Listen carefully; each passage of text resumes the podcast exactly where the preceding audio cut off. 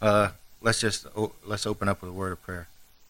Uh, Father, uh, thank you, thank you for uh, the gift of your Son, Father.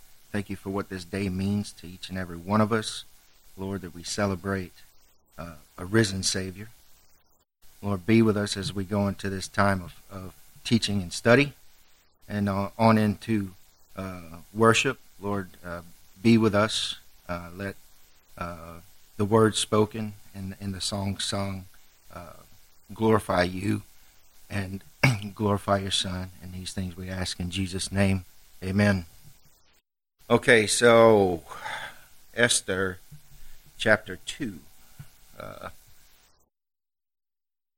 we have the uh, the kind of cool title uh, that was given is uh, we're covering Beauty and the Beast. So, what we've studied so far, we've seen somewhat of a beast of a man in Ahasuerus or Xerxes. See a very petulant, spoiled king, one that cannot make decisions for himself. Um, and here we are in chapter 2, and enough time has uh, passed after the banishment of Queen Vashti that uh, the king, under the advice of his wise men, decides that he will select a new queen. The strategy for this is uh, something we might find on today's reality television. Uh, there will be a competition, and it is a weird, wild competition.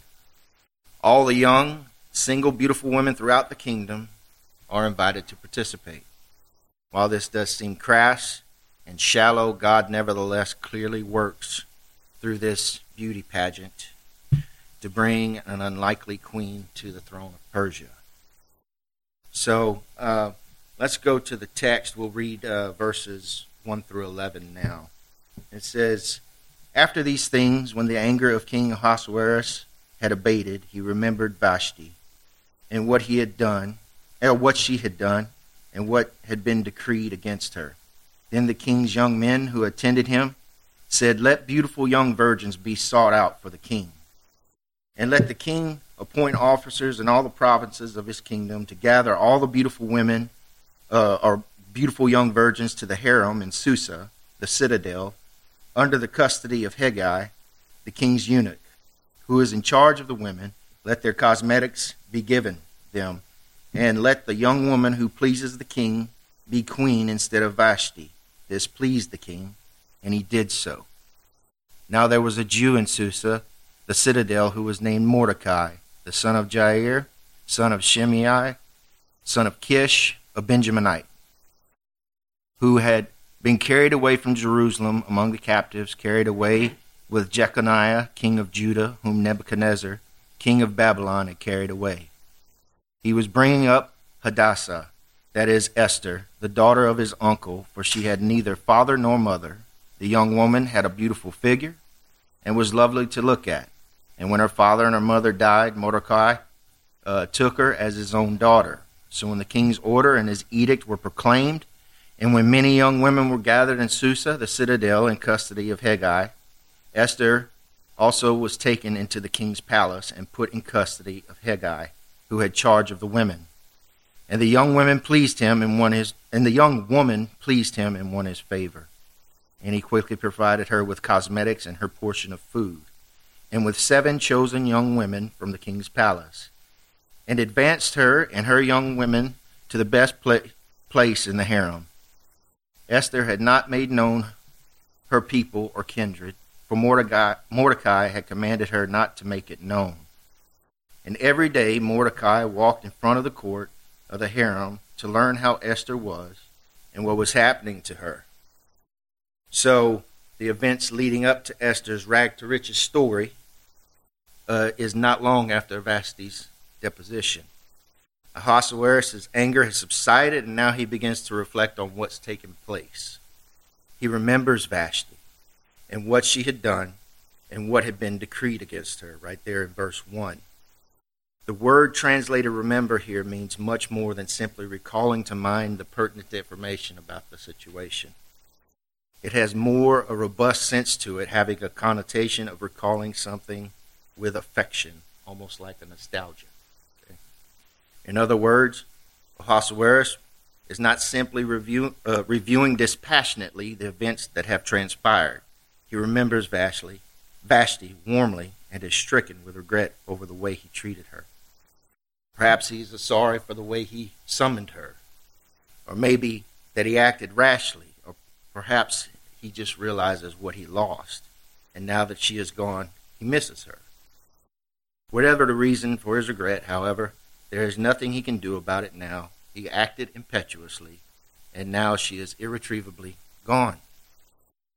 Presumably, uh, out of concern for the king's unhappiness, he has these gaggle of guys around him that we've seen, young court attendants, and they make a plan. And once again, we see where the king is incapable of devising his own plans, and his servants must supply it for him. The proposal is that the search be made over the entire empire, and that all the beautiful young virgins be sent by the commissioners in the provinces to the royal palace, where can be, they can be placed in the king's harem. There, one of the king's top eunuchs will take charge of them, putting them through a very strict regimen of beauty treatments. Whichever girl proves most pleasing to the king will become the new queen in Vashti's place. The plan pleases the king, which is not surprising. Most carnal men, hey, want to have a train of women pulled in front of me? What would not make him happy? And it feeds his own self indulgence. Uh, characteristically, as well, the king seems to have a penchant for plans that are superficial and short sighted. Ahasuerus is completely unconcerned about a girl's political or familial significance. Again, noting that most queens are chosen given some sort of advantage to the king that's, take, that's on the throne. But no, not Ahasuerus. There's no uh, criteria pertaining to the girl's character, intelligence, or inner beauty. As far as the king is concerned, there are only three criteria that matter youth, virginity, and physical beauty. So any girl meeting those three criteria will be gathered into the royal harem, for which he can then choose his next queen. Of course, one of the uh, girls selected is Esther, living in Susa. Mother and father are deceased, and she is being raised by her older cousin Mordecai, who treats her as if she were his own daughter. Adding to her misfortune is the people's plight.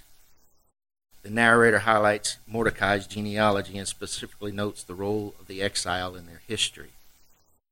In fact, the verb carried away literally exiled is used three times in the same verse as it's as if to emphasize just how traumatic uh, the exile was, and that's just there in verse six. But in my study this week, uh, going over different commentaries, uh, we see that tie back to Daniel that we've been discussing. I think it's worth bringing up. Yes, their plight was a, a dire one, but it was disobedience that kept Mordecai and Esther's family in exile. In 583 BC, Cyrus issued a decree permitting the Jews to return home. Some went back with Zerubbabel at the time, in Ezra uh, 1 and 2, but many stayed, comfortably settling where they were, outside the land of promise. Compared to uh, Jerusalem, that was rubble. Do we choose the convenience we're in or go to build something that would glorify God and separate themselves yet again from the pagan nations of the world? See, I had uh, Esther and Mordecai or their parents returned to Jerusalem at some point in the previous 50 years, would Esther still have been taken by the harem's recruiters? Maybe. But she certainly wouldn't have been such an easy target. The result of the family's history of disobedient compromise was that Mordecai and especially Esther found themselves in a position that, for all its worldly advantages, was potentially disastrous spiritually. Esther ended up married to an uncircumcised pagan, virtually cut off from the community of faith, successfully pretending not to be a child of the true and living God. Was it possible to completely privatize one's faith in an exile? To be a faithful believer in private, but never let it show in any outward way during the five years she lived in the king's harem? Surely not. Her enviable progress in one world, the world of the empire of Ahasuerus, came at a cost, completely suppressing her identity as a citizen of the kingdom of God. Now, Esther is part of a beleaguered people, no doubt, desperately needing to catch a break. And a break they're about to catch. We'll see that as we study further. Uh, in terms of physical appearance, Esther is extremely attractive. She had a beautiful figure and was lovely to look at. There in verse 7. To be exact, uh, not surprisingly, she was selected and taken into the king's palace. Now, it's reasonable to suppose that girls across the empire would have reacted differently to being called into the king's harem. Um, it's not hard to imagine that some of the girls uh, would have gone against their will having much preferred stay with their family, uh, losing the opportunity to marry, have a family, and live among the people they love. However, many of the girls would have been energized with excitement over the privileges of being selected for the king's harem. To us in this modern Western society, that may sound strange. But life back then was very, very hard. They lived a very hard existence. In uh, contrast, life in the king's harem meant living in the lap of luxury. It was a life of ease and of privilege. As a result, some young girls would have viewed such a prospect as, a, as essentially winning the lottery a free pass to the good life. How Esther felt about being selected for the king's harem doesn't really say, does it? Some have argued that since other girls were gathered while Esther was taken, she must have gone against her will. However, the same verse is used in verse 15 to describe Mordecai's adoption of Esther, which can hardly be intended to mean that Mordecai took care of Esther against her will. A more compelling suggestion is that she may have been internally conflicted about her selection. And the author identifies her both by her Jewish name, Hadassah, and her pagan name, Esther. Interestingly, she is the only character in the book who is identified by two different names.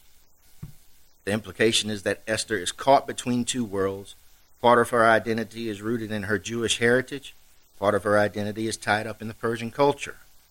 As the events of the book unfold, the tension between her two identities will force her to decide between them on several occasions, the first one being almost immediately after she arrives at the royal palace. On the one hand, being true to her Jewish roots would certainly mean avoiding at all costs becoming a pagan king's concubine. On the other hand, living in the cultural climate of the Persians would mean seeing the luxury of the Persian court as something desirable. Esther, it seems, is really caught in between these two worlds. This is no different than for any people of the faith. We find ourselves living in the same tension today, struggling with whether to be faithful to our core identity among the people of God or whether to capitulate to the pressures of cultural expectations and opportunities. Teenagers, young adults regularly find themselves in situations that will force them to ask the, these questions Who am I? Am I a follower of Christ, a disciple of Jesus, or am I just part of the crowd? Will I adopt biblical standards on sexuality? Or will I adopt the message of the culture around me? Will I be ethical in my schoolwork? Or will I do what everyone else is doing in order to keep pace? Will I live boldly for God no matter what it costs me? Or will I hide my faith in embarrassment? Those in business also find themselves in similar challenges. Am I a Christian who serves in the workplace, or am I a businessman who happens to have some religious commitments? Will I adopt the values of corporate America, in which people are treated like commodities, and the only thing that matters is the bottom line? Or will I adopt the values of Jesus and see inherent value in each person? Whether it is my boss, my subordinate, my colleague, or my customer. Will I operate with such maxims as it's not personal, business, and all's fair in love and war? Or will I operate out of my Christian identity, seeking to love others as I love myself and to treat them the way I would want to be treated, even when it means being a disadvantage for me in the competitive marketplace or resulting in a low profit margin? In fact, every Christian, like Esther, finds himself or herself in situations where one must choose between doing what is right and doing what is culturally acceptable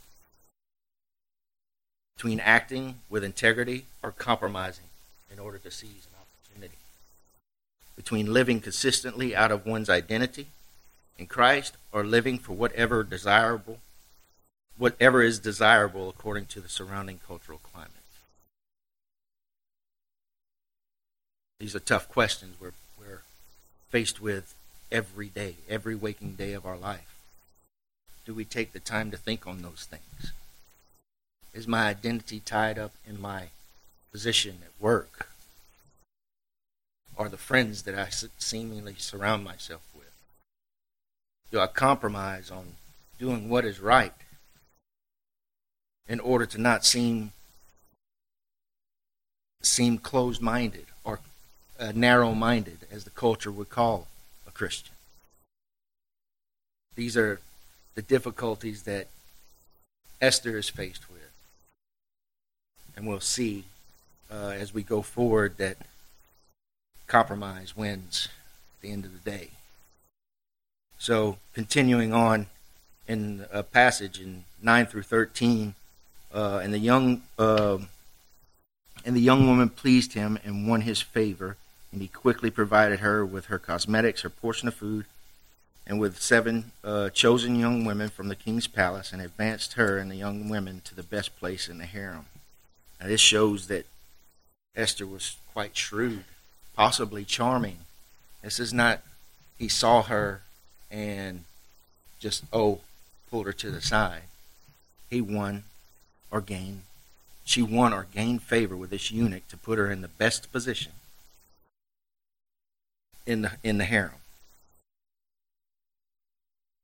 Esther had not made known her people or kindred, for Mordecai commanded her not to make it known. And every day Mordecai walked in front of the court of the harem to learn how Esther was and what was happening to her. We see here both of them are, are, are in on it, right? They're both compromising. They're both trying to find a better place of position where they at in Susa.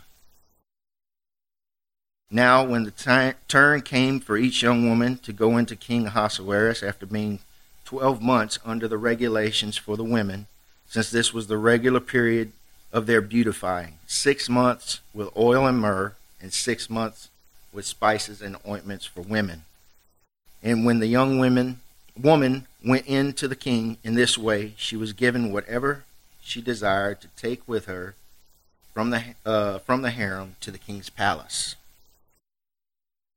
So we see Esther uh, is not only beautiful, but socially shrewd and charming. Her efforts pay off. The eunuch uh, is in charge of preparing each girl in the harem for her one night audition with the king. In yet another display of royal ostentation in the book, each girl is provided with 12 months of beauty treatment.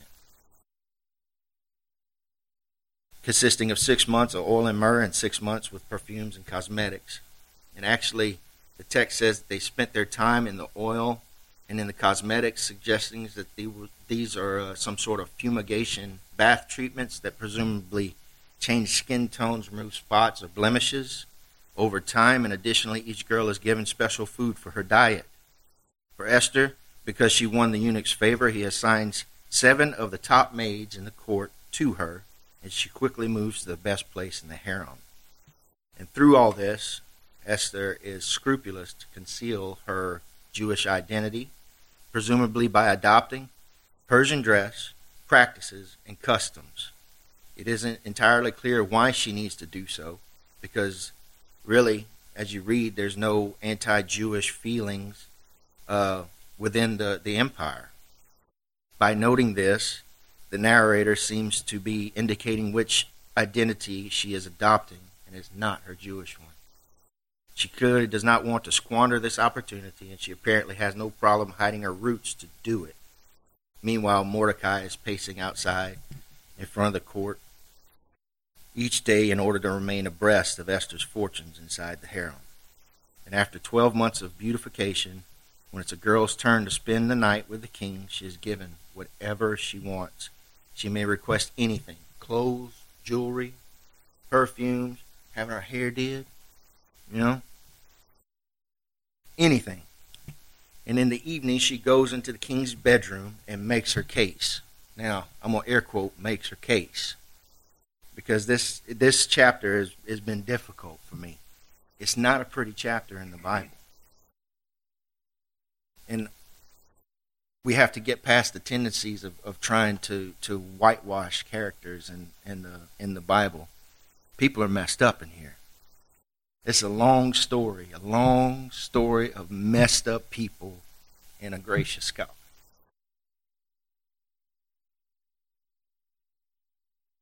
So,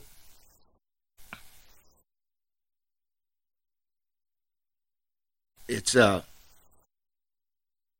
after the 12 months of beautification they go in to make their case and in the morning she comes out and is taken to another harem the one of the king's concubines, where she lives out a largely plush but pointless existence unless she is fetched once again, night after night.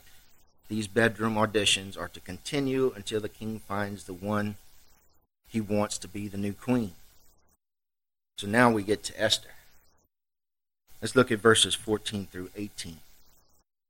In the evening, she would go in, and in the morning she would return to the second harem in custody of Shaashgaz, the king's eunuch, who was in charge of the concubines. She would go into the king again. She would not go into the king again unless the king delighted in her, and she was summoned by name. When the turn came for Esther, the daughter of Abihail, the uncle of Mordecai, who had taken her as his own daughter to go into the king, she asked for nothing except what Hegai, the king's eunuch, who was who had charge of the women, advised. Now Esther was winning favor in the eyes of all who saw her.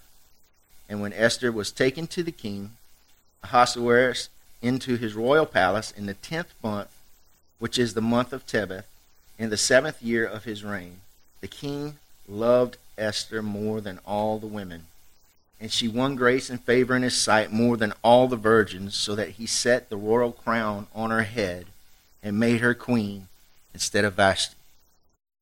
Then the king gave a great feast for all his officials and servants. It was Esther's feast.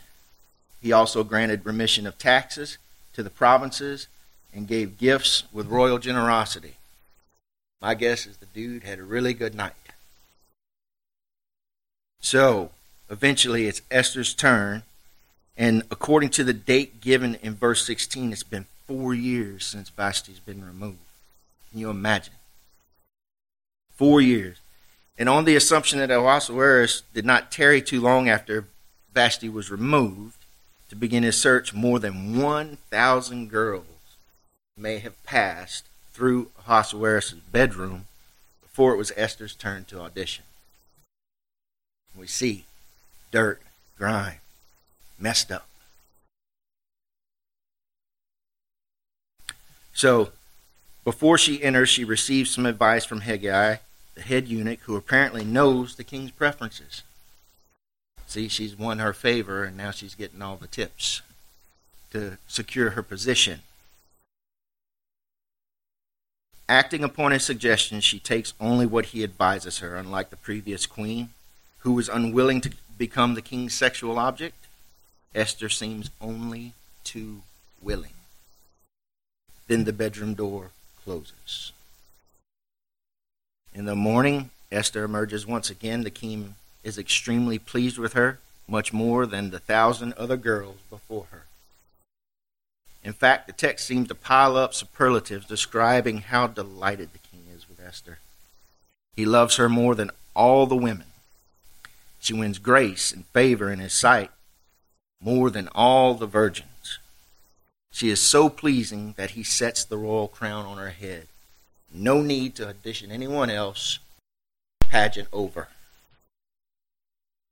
And he gives a great feast for all the officials and servants. In fact, he's so happy that he grants a remission of taxes to the provinces and gives gifts with royal generosity. Man. Clearly, the king is more than just a little pleased with Esther. Subsequent readers, however, have not been nearly so approving. In the post exilic period, maintaining Jewish identity was absolutely critical, and that was achieved primarily through identity markers. Of course, keeping the Sabbath, circumcision, food laws, as well as injunctions against intermarriage. Look at Nehemiah 13 just for an example. We're not going to go there because we got a lot to cover. But Nehemiah himself, when he was uh, calling the people back to the law of God, cursed them, beat them, pulled their hair out. Why are you doing this? Were people set apart? And we see something completely different in what we, we find here in Esther chapter 2. Esther seems to ignore it all given that she has been trying to conceal her Jewish identity, is a safe assumption that she's been eating non kosher food in the Persian court, probably does not observe the Sabbath, and is more than a little willing to have sex with a pagan, uncircumcised king. Hardly the appropriate behavior for a Jewish heroine. Numerous arguments have been uh, advanced to alleviate discomfort, all of which try to avoid the association of a moral immoral behavior on the, with the heroine of the story. One thing has been uh, argued that Esther never really did uh, anything immoral after all. Additions to the story of Esther try to emphasize her piety. They can be seen in both the Greek version of Esther and in various midrashic treatments of it in the Septuagint uh, for example, Esther announces her hatred for the bed of the uncircumcised and maintains that she has not eaten non kosher food or drunk the king's wine.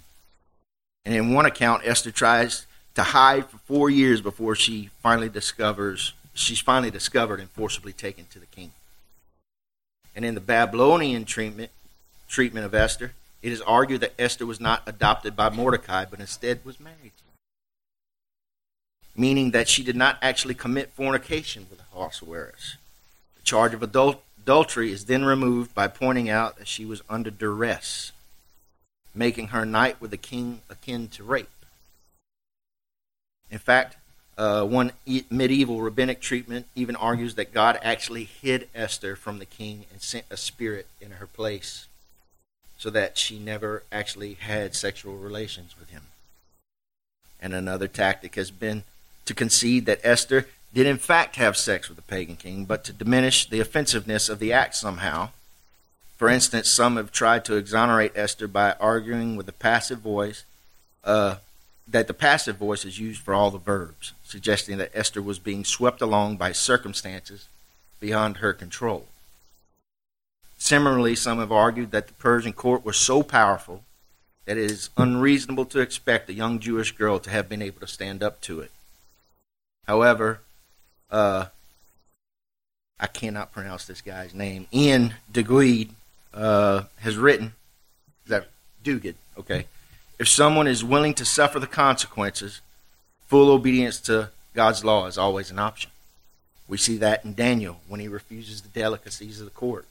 We see that uh, he was willing to be thrown into the lion's den rather than to cease praying.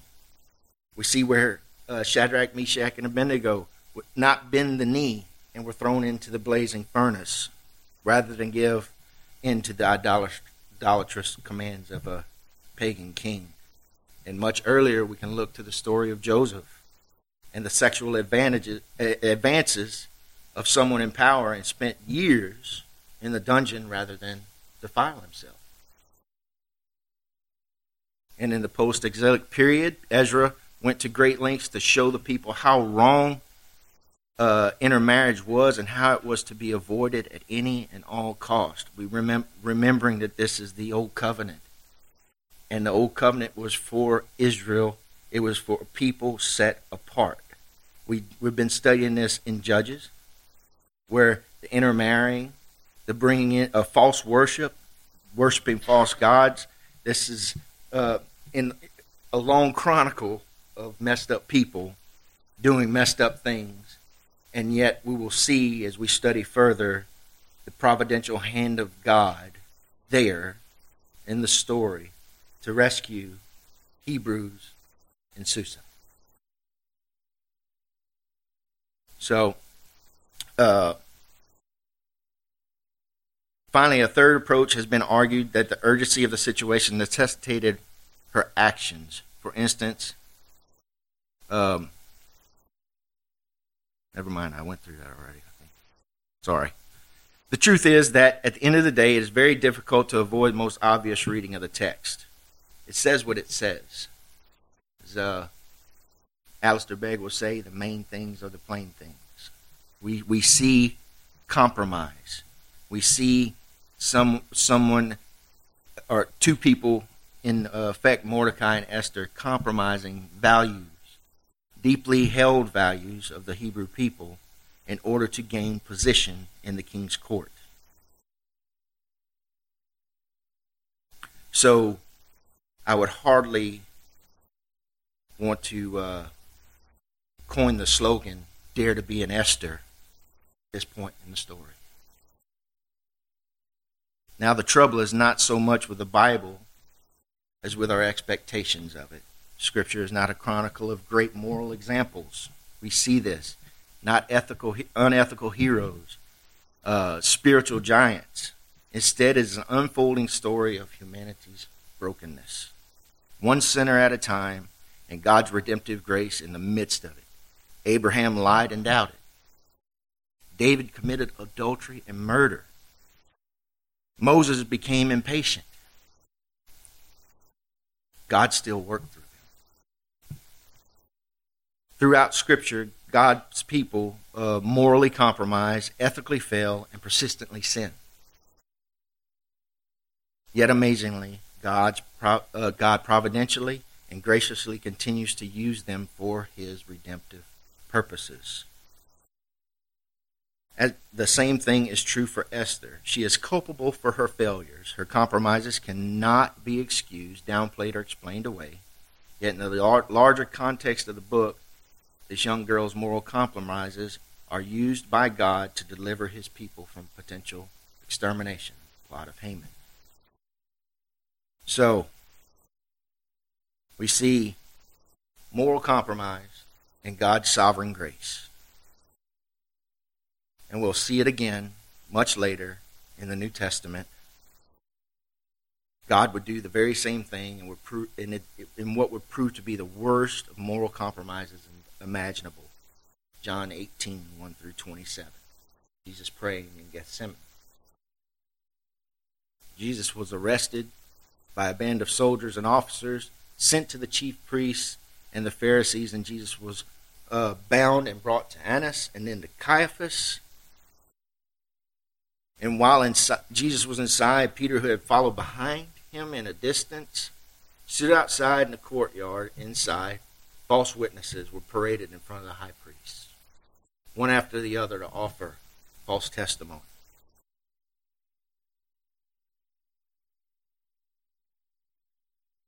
uh, against Jesus, and this was nothing more than the first kangaroo court that we see in the Bible. But uh, those were not the worst lies that were told, nor where the worst betrayals were. For outside, Peter began to be questioned too. Remember the little servant girl? You also are not one of his disciples. This man's disciples, are you? Peter denies it. I am not. And the second time, while he's warming himself by the fire, No, I am not. And then a third time, I am not. And then the rooster crows. Just as Jesus had predicted, and Peter, suddenly aware of what he had done, broken down and wept. One can only imagine the guilt and the sorrow and the regret that Peter felt in that moment knowing that he had just denied Jesus, the Son of God, at a critical moment, it must, it must have been almost too much to bear. We know for Judas, it was too much to bear. Jesus was being tried on trumped up charges and would be brutally beaten and crucified. And Peter, through his unexcusable or inexcusable moral compromise, denied him and left him twisting in the wind. Nevertheless, Jesus would not leave Peter. In fact, even as Peter was denying him as he went to the cross, Jesus' concern was to redeem Peter, everyone like him. His mission was to die and rise again for the uh, redemption of moral compromisers, just like Peter, just like us.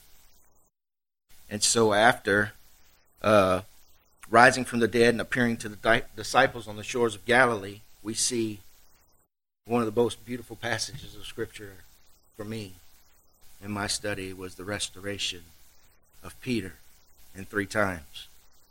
Do you love me? No, I do. Feed my sheep. Three times, Jesus gave him a significant uh, pastoral role for the people of God.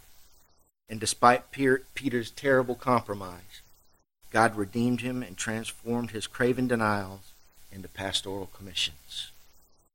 Through it all, Peter came to understand that even as he was betraying Jesus, Jesus was redeeming him and using him for a greater purpose. And that's good news, isn't it?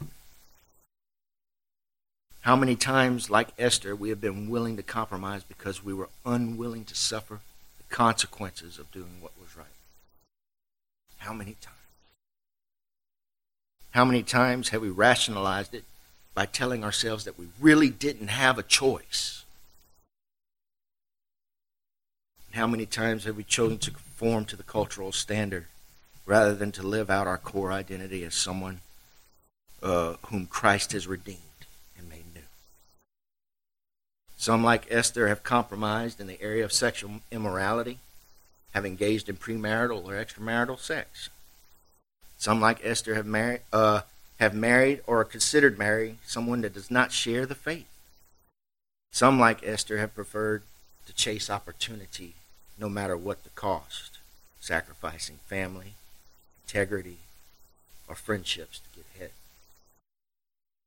Still, others, like Esther, have tried to hide who they really are, concealing their identity as someone who belongs to God unwilling to live unashamedly as a Christian, or even denying it in order to fit in. Oh, the mask we wear. Yet the glorious news of the gospel is that God is able to gather up our moral failures and still use them as something redemptive to, and to a glorious end. The cross itself says so. It tells us that there is nothing that is unredeemable. God is able to take our failures and incorporate them into his larger redemptive purposes. We see that not only for the Christian, we see his the, the, that larger purpose that Paul fleshes out in Romans chapter 9 when he wrote he said he rose up Pharaoh for that for such a time as that. And that we're not to, we, we're not to question. We're to trust. We're to obey. So, God is able to take our failures and incorporate them into his larger redemptive purposes. That doesn't make what we've done right. As Paul suggested, do we continue to sin that grace abound more? Heaven forbid that. No.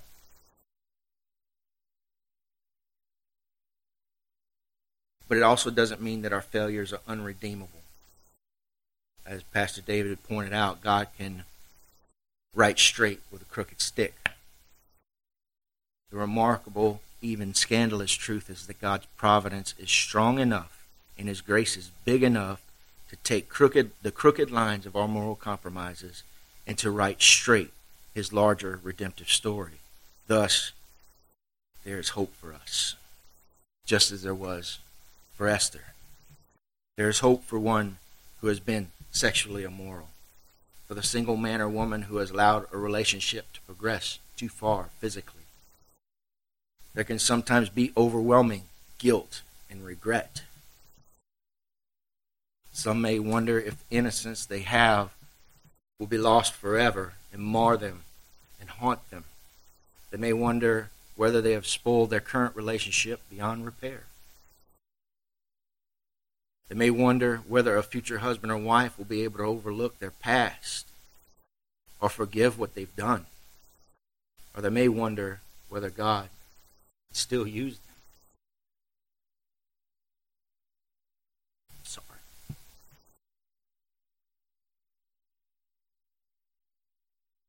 This can be especially burdensome, uh, especially burdensome worry if a single night, one foolish indiscretion, has left them with permanent consequences. There's a reason why God made things the way they are and stipulated the way our sexual lives are to be lived out. And that is in marriage, one man, one woman. Everything else will leave you a wreck. And we permanently scar ourselves, our hearts, and our minds every time we let emotion and indiscretion get the better of us we don't realize what we're doing. Yet God's sovereign grace is bigger than one night, no matter how foolish. God's grace is bigger than any compromise we've made. Even the biggest mistakes can be redeemed for His purpose. We're see, we, we'll see that as we continue to study this book. Uh, Perhaps unwanted pregnancy becomes a gift that transforms a young woman's life. Perhaps that child will be used for great things in God's plan. reading this and, and, and I immediately thought, Randy Travis, three three wooden crosses. Man, that song gets me every time. I just I weep. It's beautiful. Perhaps even a disease can be used by God to refocus a person's attention on the things that really matter and to help guard him from further self destructive behaviors that would otherwise be all too easy for him to fall into. Perhaps God will use guilt and regret to open up a young woman to a deeper effect, appreciation of his grace in Christ that would have otherwise been impossible for her to grasp. Likewise, the prostitute in Luke's gospel who shamelessly comes into a Pharisee's house and begins to weep at Jesus' feet, puts ointment on them, and dries it with her hair. God will use a young, uh, perhaps God will use a young woman's sexual immorality to teach her to love much because she's been forgiven much. Only God knows for sure. However, Esther shows us she had been. Uh, however, Esther shows us beyond the shadow of a doubt that God's sovereign grace can even use sexual immorality, whether premarital or extramarital, in a redemptive way to accomplish his sovereign purpose. And likewise, there is also hope for the Christian who is married to the non Christian.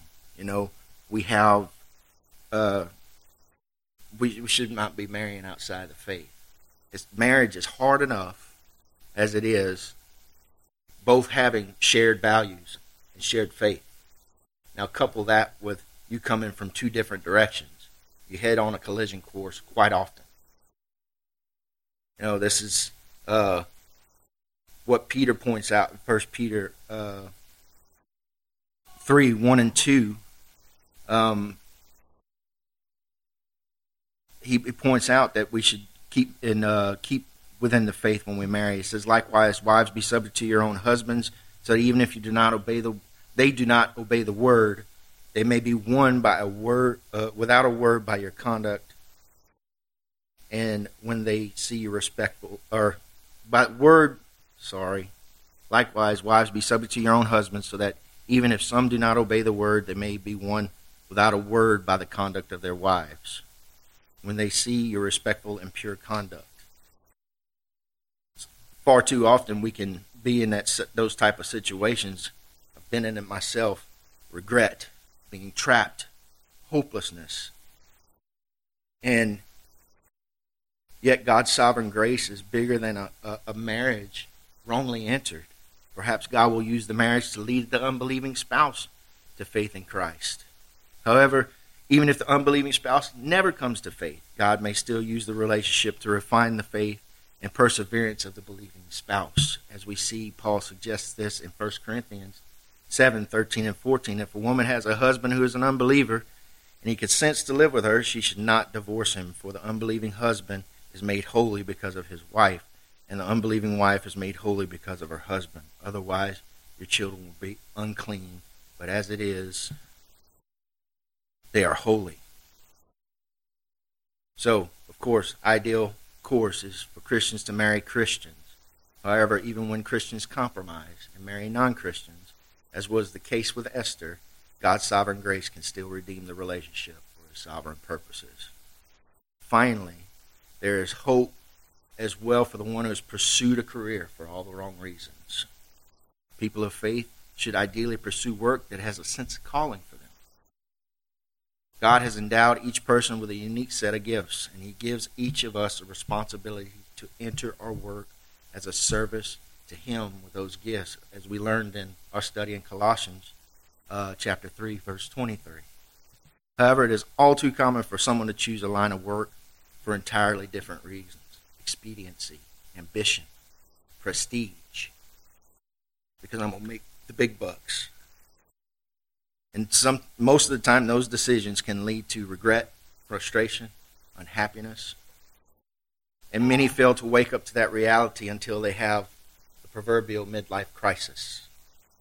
Suddenly, they realize that they may have been pursuing all the wrong thing for decades. However, God is able to redeem even the most misguided steps.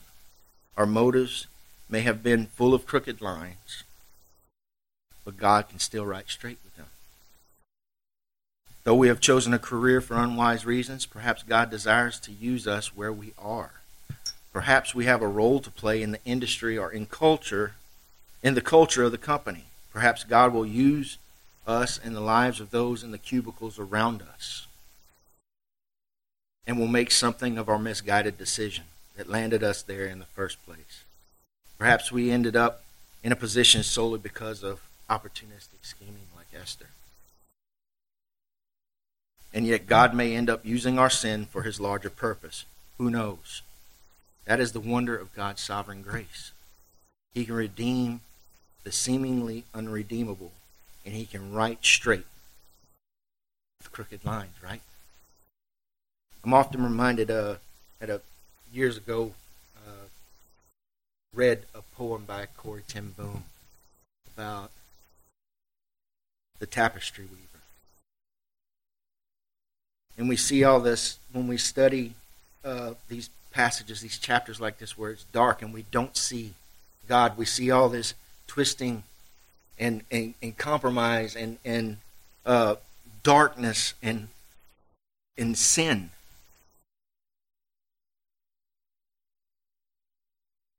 We also see God's providential hand on things.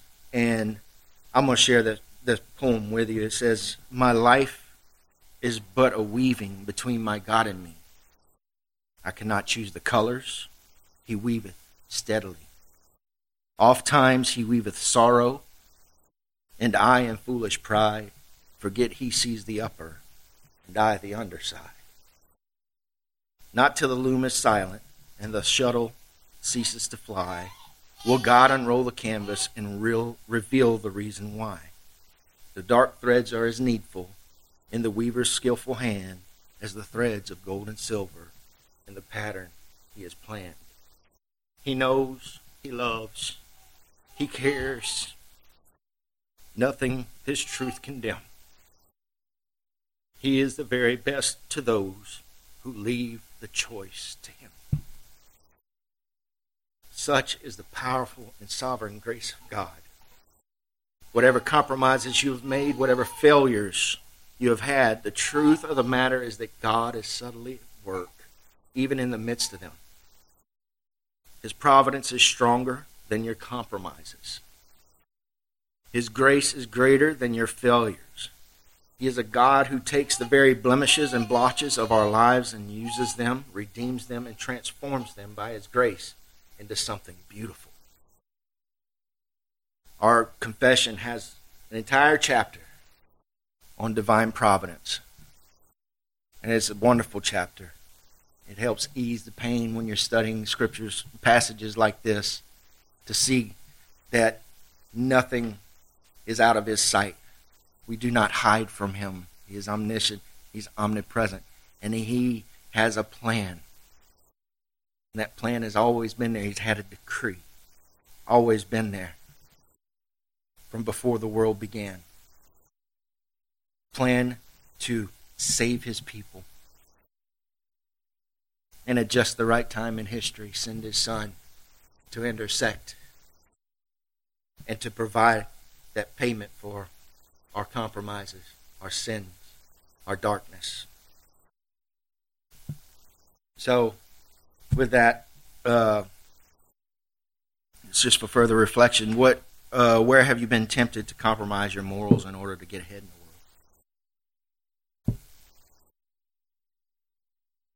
It's a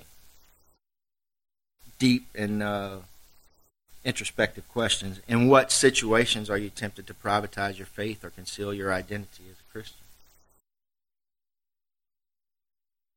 What moral failures are you tempted to think God cannot redeem and cannot use for his larger purposes?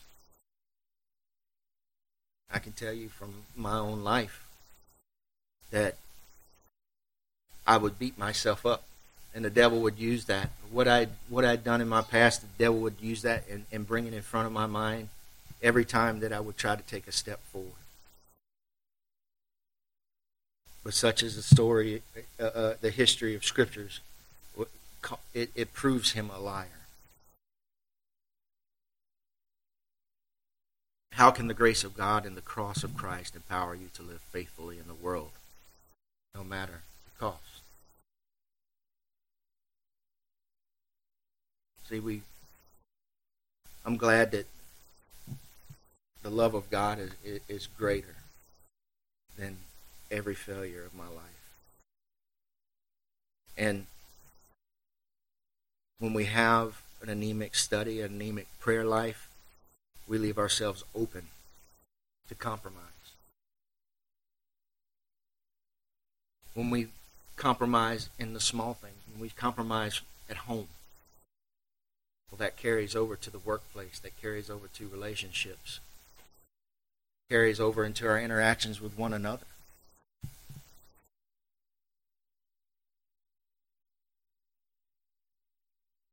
I, I hope that um, today we see uh, a little bit clearer portrait of His grace and um, a better or a, somewhat better understanding of his divine providence. That uh, we have history, and that history, uh, God's redemptive hand, his, his, providential hand, is the same as it was back then for Esther, as it is for us today. And with that, I'll. Uh, would you close us with prayer, David?